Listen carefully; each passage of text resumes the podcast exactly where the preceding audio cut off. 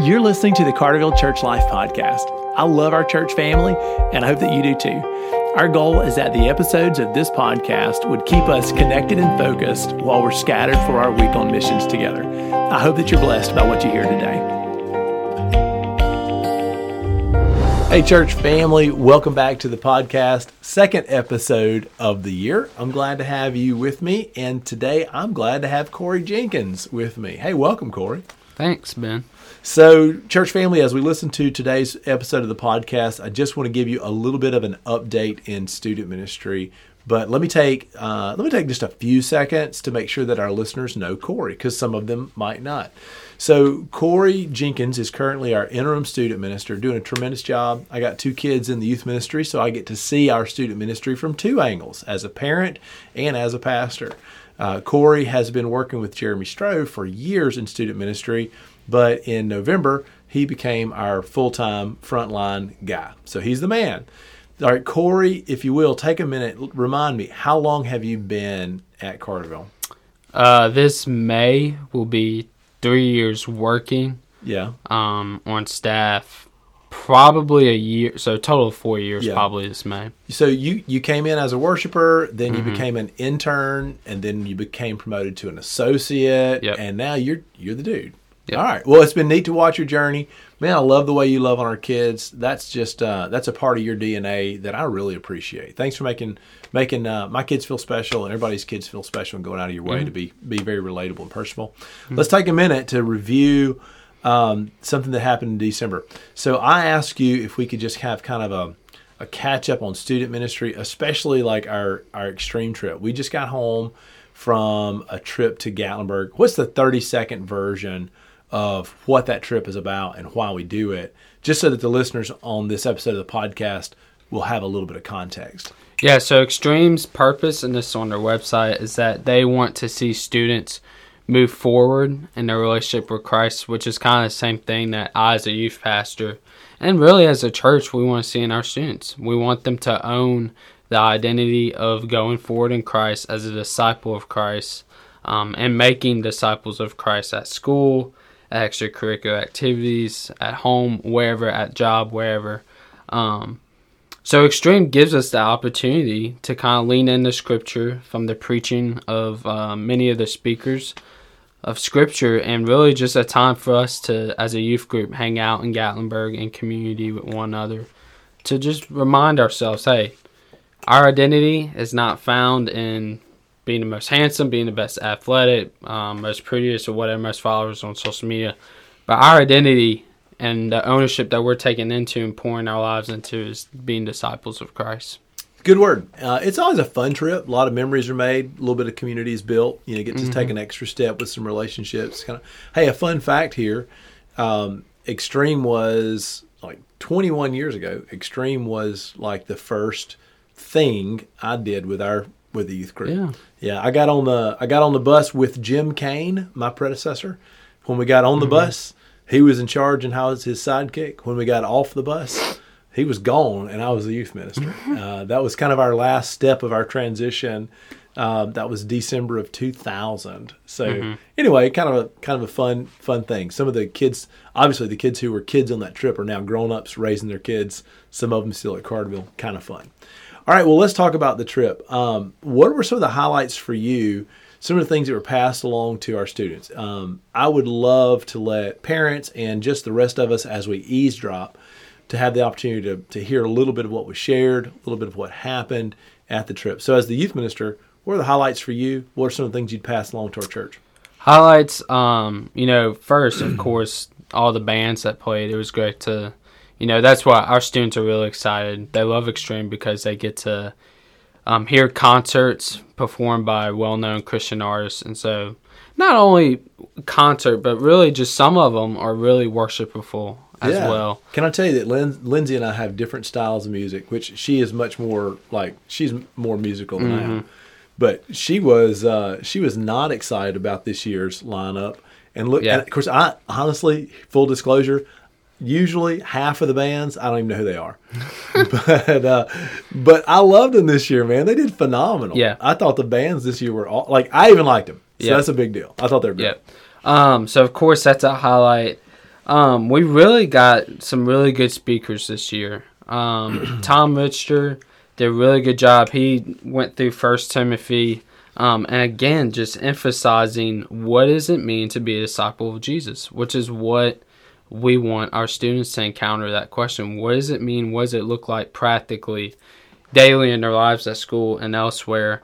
Um, and so he did a good job of honing in to specifically believers who were at extreme, who said, I am struggling as a disciple of Jesus. And, you know, think about it for a student, you know, towards the end of the year, busy season of life with holidays and all that, for all of us, it can be a really um, hard time in that season to be a disciple of Jesus well. And so I thought it was appropriate um, for Tom to just hit on and emphasize, man, I'm a disciple in the room, but I'm struggling. So was that the sermon? I think it was. Was that the sermon? Uh, it was First Timothy four seven. Train yourself in godliness. Yeah.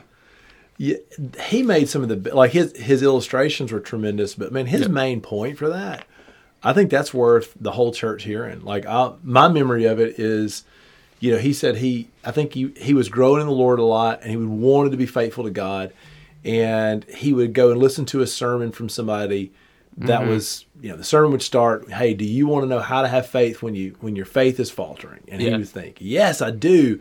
And he would say well just have faith. Mm-hmm. And the thing that stands out is in the sermons you know he would write in the journal of his in his journal's notebook when he's listening to these preachers that were talking about you know do mm-hmm. you want to know how to be bold in your faith do you know want to know how to be a witness and he kept thinking you know my christian life is these mountaintops and valleys i want to know how to grow he kept writing in the corner of his journal these three letters, you know, Y, B, H, and that stood for yes, but how. Mm-hmm. And so he was this young Christian that kept saying, "I want those things, but I don't know how. Like, mm-hmm. how, what do I do?" And uh, th- the thing that like made so much sense is he was reading Paul's letter to Timothy, and he said, "Train yourself in godliness." And he talked to our students about what it would be like for them to start training daily Yeah. in godliness and because that's going to be the difference maker Yep. that's what's going to help them take these next steps and get off of the roller coaster of up and downs mm-hmm. is if they if they train you and i are recording this um, the day after the college national championship game did you watch last night I did. Okay, I watched half. I went over to my in-laws. I don't. Uh, I don't have. I don't have ESPN. Like we, we don't watch much TV, so I had to go watch it. Uh, I watched the first half on the in-laws and kept up with the rest of it on my phone. But uh, Georgia won, so uh, I got a lot of Alabama fans in the church. I love you guys. Hey man, listen. See you next year. You'll be back next year, right? Yeah. Uh, you're an LSU fan. You might feel differently. Yep. But uh, one of his best illustrations, I loved it. I was sitting beside Ryan Poole, who you know is a running back on the football team. So I'm you know I'm listening to this, sitting by Ryan, thinking how much sense this makes. He was talking about you know what if we didn't train for things like a lot of people don't train at all for their Christian life. You know they just they just say I'm going to try harder or I'm going to do better. Uh, tomorrow will be different but they're not taking any steps to discipline their body. They're not training in godliness. They're not praying. They're not reading scripture. They're not trying to obey the word. They're not trying to obey God. They're not taking those hard next steps that God tells them to take. They're not training. And so here was his illustration that made sense. It's a football illustration. He said, "What if you know? What if the football coach walked in, new coach, new year, walked in, got the team together, and said, guys, I'm super excited about our strategy this year. You know, let's take a look at the schedule. Put the schedule up on the wall. He's like, you know, we got our hometown rivals coming in right this this week. It's going to be a big game. Yep. District starts here. Um, guys, I got a totally new game plan. This is going to work. You're going to love it. And all the kids are fired up and they're looking at the coach going, We got it. Let's do it. What's the plan? What's the plan? And he said, All right, this summer, when you're normally in there, you know, lifting weights and running sprints, you're not going to be. Don't worry about it. Stay home. Don't come. Don't lift. Don't run. No work. No worries. Enjoy yourself. Have a good summer. And they kind of looked, and he said, You know how after school, every day after school, you guys have to hustle over here, drop your book bags, get changed, go out there and run plays mm-hmm. all day? We're not doing that. I'm not going to waste your time on all that. Do whatever you want to do. But come game time, when we show up for Friday nights, we're going to be psyched out of our mind. We're going to try harder, guys, and we're going to win. And every kid in the locker room would look at the coach and think, You're nuts. Yep. And his point was that's exactly how we live our Christian life. Mm. We don't train. We don't do that. We don't the daily repetitions of loving God, loving our neighbor, practicing mm. God's presence, worshiping, praying, giving. You know, we, we're not doing that, and it's no wonder we're stuck on this roller coaster of peaks and valleys. Yep. That was the sermon that spoke to me the most, Yeah. like at extreme. Yep. So, any other um, any other big takeaways? Anything that's kind of lodged in your memory, like any fruit that you saw? Yeah, we had um, a couple students. You know, the last the last night had an opportunity to respond to the gospel, and had about three students that um, two of them wanted to know more about the gospel and surrender their lives to Christ. Um, another one just having some conversations about salvation. Yeah, Um, and so we're we're having conversations these next couple of weeks, meeting with them one on one, talking more about the decision that they made and the next steps to following Jesus. But yeah, definitely the Lord did good work in the lives of our students at Extreme. man, So, that's awesome. Well, I appreciate the effort. I know you and I had a couple of conversations about how uh, yeah, this was the first year where you were totally in charge, Yep. right? Normally, Stro is in charge, and you're helping. You're the number two guy, Yep. and uh, we had a couple of conversations about how different it is to be the guy who Mm-hmm. sure. feels feels the responsibility for, all Yeah. this. Well, I just want to tell you thanks for being that guy. You know, thanks for taking my kids. Thanks for taking our church. Um, you did a good job. We enjoyed the trip. All right, well, Corey, um, man, we want to encourage you as you lead our students.